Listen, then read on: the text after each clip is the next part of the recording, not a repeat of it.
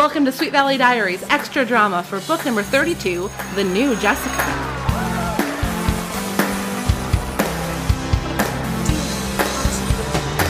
So does that make me Miss America?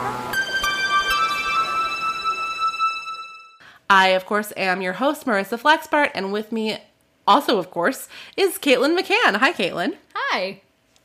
Uh, so this probably came up almost certainly when you were first on the show, book three, Playing with Fire, mm-hmm. that you and I were roommates for a time. Yes. And I'm like, we've known each other for kind of a long time now. That's like sort of exciting. Since 2012. Yeah. Yeah. Seven years. It's like, years. that's kind of a long time. That's really Yeah. cool.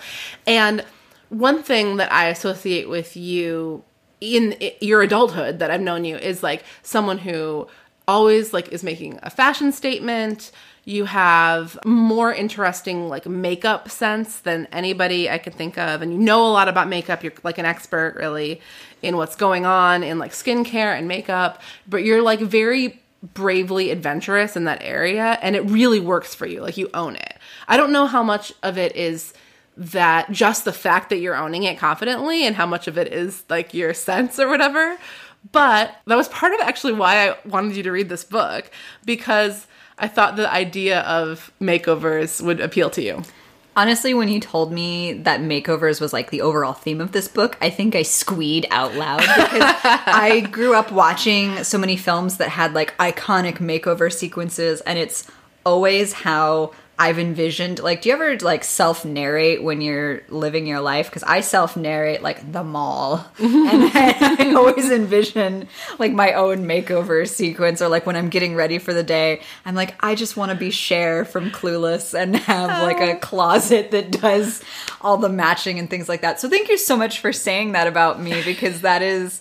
Uh, it's something that I love to do, but I don't necessarily think about it uh, as a huge part of my personality, but I actually think that it is. I think it is just a huge part of how I project myself, uh, and I I love that.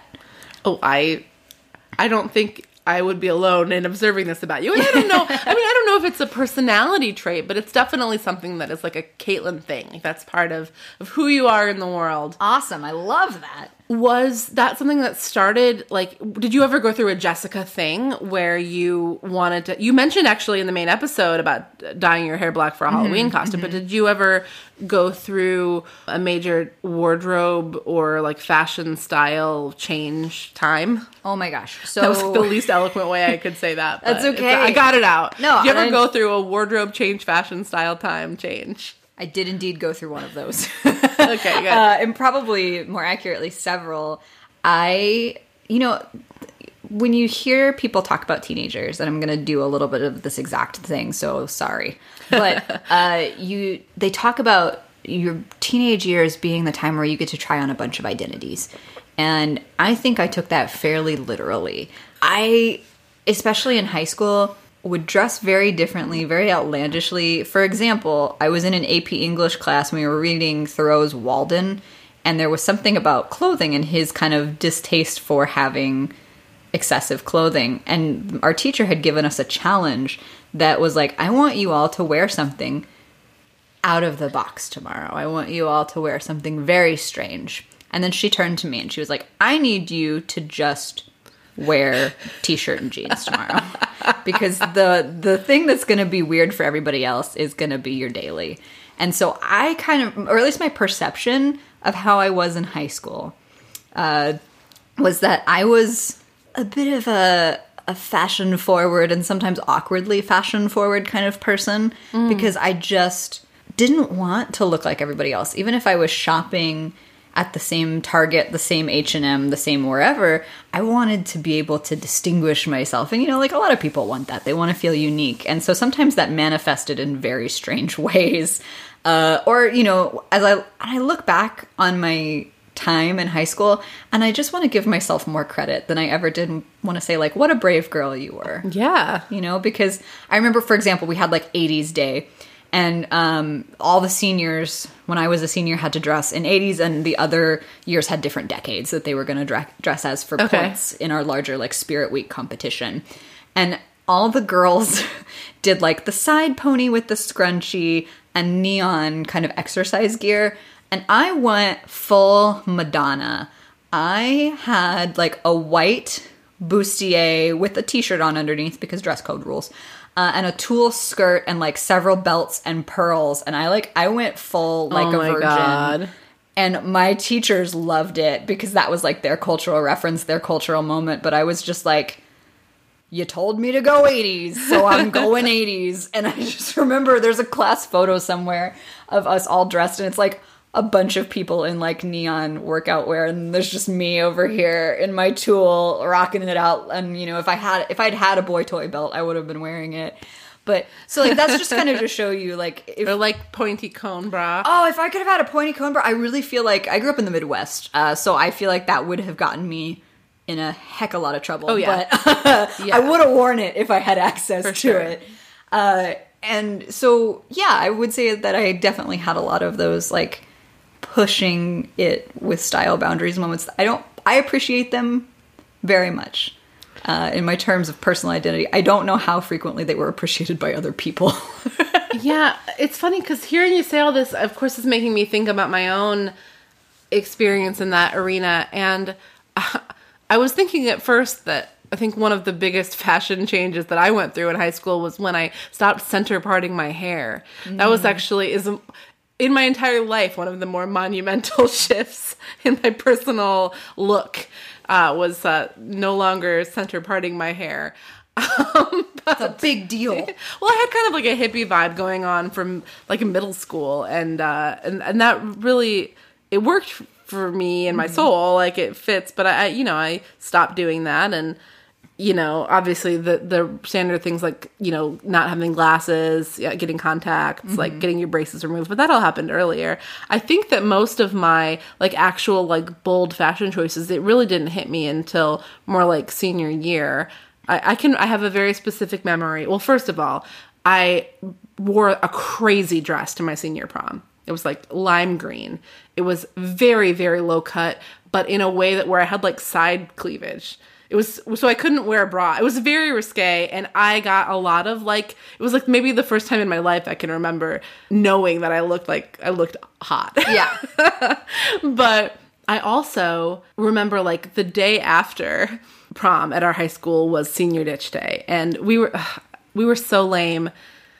You know what? Whatever. We were working the system. So, all right. So here's how it worked. Senior ditch day was the day after prom weekend, and our calculus teacher. So there were like 16 kids something that had made it through the requisite courses that you had to go through jumped through those hoops to be able to t- even take calculus at our high school. Mm-hmm. And our teacher told us that we wouldn't have to take our final at the end of the year if one, we all showed up for the AP test, and two, we all showed up for class the Monday after prom. And we were like, oh, and somebody raised their hand very cleverly asking, do we have to be at our other classes? And he said, I'm not checking the attendance in your other classes. So no, not a yes or no, but but a, so what we Permission. did was I we left. I drove. We, I left school with th- like three other people that were like fellow fellow nerd friends, and we ditched the second half of school. It's the only day of high school I ever ditched. It was like three quarters of a day. It was. I can't even tell you how easy it was. The feeling of like walking out to my car and like nobody was asking us where we were going. We had a very closed campus, and I was like, oh, I. I have like a month left of school. I could have been doing this this whole time, but it was really eye opening. Anyway, um, the point of the story is that we went to like the brand new Target that had just opened in the town next door, and I almost as a joke put on two things that were like kind of the same colors but totally different patterns. It was like a pattern clash. And when I looked at myself in the mirror, I thinking that I was breaking a fundamental law of fashion, I was like, oh like this is this is me. Like this is what i how i should look. I This loved it. it was so funky and fun and i loved it. The end of that story is that we had to go back to school like almost immediately after the bell rang because of some sort of debate practice that i didn't have to go to but a couple people i was driving had to be there for it. So nerds. Yeah. but Some days my my avant-garde style involved wearing pajamas to school. Other days it was a little bit more adventurous than that. uh, and so in particular, I have this memory of this like blue gingham skirt that I got at H&M. But the defining factor of this blue gingham skirt was not pockets, it was an apron that was just sewn on and it was yellow and had florals and I was so enamored with it because it gave me these like vintage vibes, specifically gave me some like June Cleaver aesthetic that I was highly into just because it was weird. I was like, nobody else is going to have this skirt, you know? And so I I remember styling it and feeling like so good about how I styled it with like powder blue flats and a little like yellow puff sleeve bolero. Oh my gosh. And like, yeah, see, I remember this. I have like a weird, you know, memory for this specifically. But I remember my first class was in the math hallway, which also happened to be the senior hallway. And it was, you know, I was a very boy crazy young lass, and uh, that was Very where Jessica. very see yeah no I, I maybe identify more with Jessica than I give credit for, but uh, it was where the handsome senior boys were, and I don't at all remember who said what, but I remember walking to my math class, and I remember one of those boys, that cluster of handsome young boys that I thought were just the, the most interesting, one of them said, Oh God, look at her. She's dressed like she's dressed like a freak. Oh my god. And, and, and it was it wasn't even just oh god look at her. It's like there she is again. You know like one of those.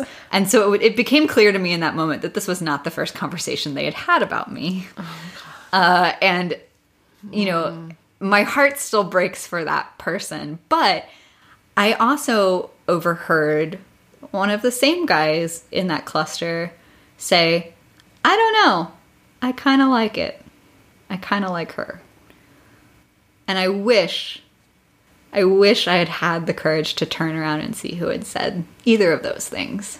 But it is a memory that for so many years I held so close to my heart as comfort that there was at least one person in this group of of young boys that I thought was very attractive that that thought that what I was doing was interesting. and Appreciated the difference that you were bringing to the Yeah. to the world. And you know what? That that really was kind of the the comfort for so many years, even you know through high school, through college, uh, because I went to college in kind of the middle of nowhere, Ohio, and so my dressing style continued to be a little strange and a little out there. And I remember, you know, talking about our roommate relationship. We also had uh, in our year together a wonderful third roommate named Natalie. And I remember we were all going out one night to a bar that would be very familiar to us during our tenure there. Uh, and it was kind of like our first night out, all of us together. And I remember dressing in like a tulle skirt and a shirt that had uh, a sequin Mickey Mouse on it. And I wore my bowler hat, which is a beloved object. And I remember walking into that bar in Silver Lake, and Natalie took one look around the room and just said, like, dead serious, all the love in her heart, just being like, oh man, Caitlin, this, you fit in here. and I remember feeling that so clearly because I was like, dang, I'm not weird anymore. This is great. and so that's part of why, if I ever had to write a love letter to Los Angeles, it would be so much around that acceptance and, and the fashion and the style that people are just so fearless here Yeah. to where me feeling fearless and strange is normal. Yeah. Well, it's especially great in Silver Lake where we lived at the time where I always said that you could walk out of the house wearing absolutely anything from the your pajamas to uh, you know, the the purple jumpsuit with the lizard belt and anybody that saw you would just assume that you were do either you were doing it on purpose, you were doing it ironically, it was normcore, it Yeah. was you were in a band, like Yeah. it- nobody would bat an eye because uh, first of all, it wouldn't be the only weird outfit they saw that day, and No. second of all, it would just be like, okay, this is th- that's what that person's doing. Yeah. Like, And I, I, you know, love that, love that about Silver Lake and Echo Park and that whole area. Like that's still to me one of the biggest treasures of my experience as somebody that lives in Los Yeah. Angeles. it's not all like ecru and khaki Yeah. and uh, athleisure and big hats. Yeah. Or giant sunglasses, incognito sunglasses. No. You know, and it's it, it's just such a mix and that's kind of I think part of why a big part of why I feel so at home here is because for so many other times in my life, it's not that I wasn't happy living in other places, but it didn't feel like my soul's home. Aww. And so I but I but I feel like fashion and style and that that confidence and exuberance that you're giving me so much wonderful credit for. Oh yeah, you deserve Uh, it. Thank you. Is is a big part of that. Like it's not that I didn't feel, you know, happy or treasured in those other spaces because I came out of each of them with, you know, great friendships and good life experiences. But that's something that that's that's one of the biggest gifts Los Angeles has ever given me. Oh, well, what a beautiful and unexpected love letter to Los Angeles Yeah. this extra drama episode became. Well, Caitlin, that's wonderful. Thank you so much. Thank you for reading yet another Sweet Valley High novel. Oh my god, anytime, especially if there's makeovers and Jessica drama. Okay. I know there's going to be more Jessica drama, and I think there's probably going to be more makeovers. So uh, I can hold you on retainer for uh, for the uh, makeover uh, books. Happily, if that's what I become an expert in in this life, I'm not going to lose sleep over it. It sounds like a good life. Excellent. Well, thank you very much. Uh, Gladiators, tune in next week for book 33, which is going to be about a character you've never heard of named Sally Larson. She's Dana Larson's cousin. And with that, I'll just do my famous sign off for Extra Drama, which is bye.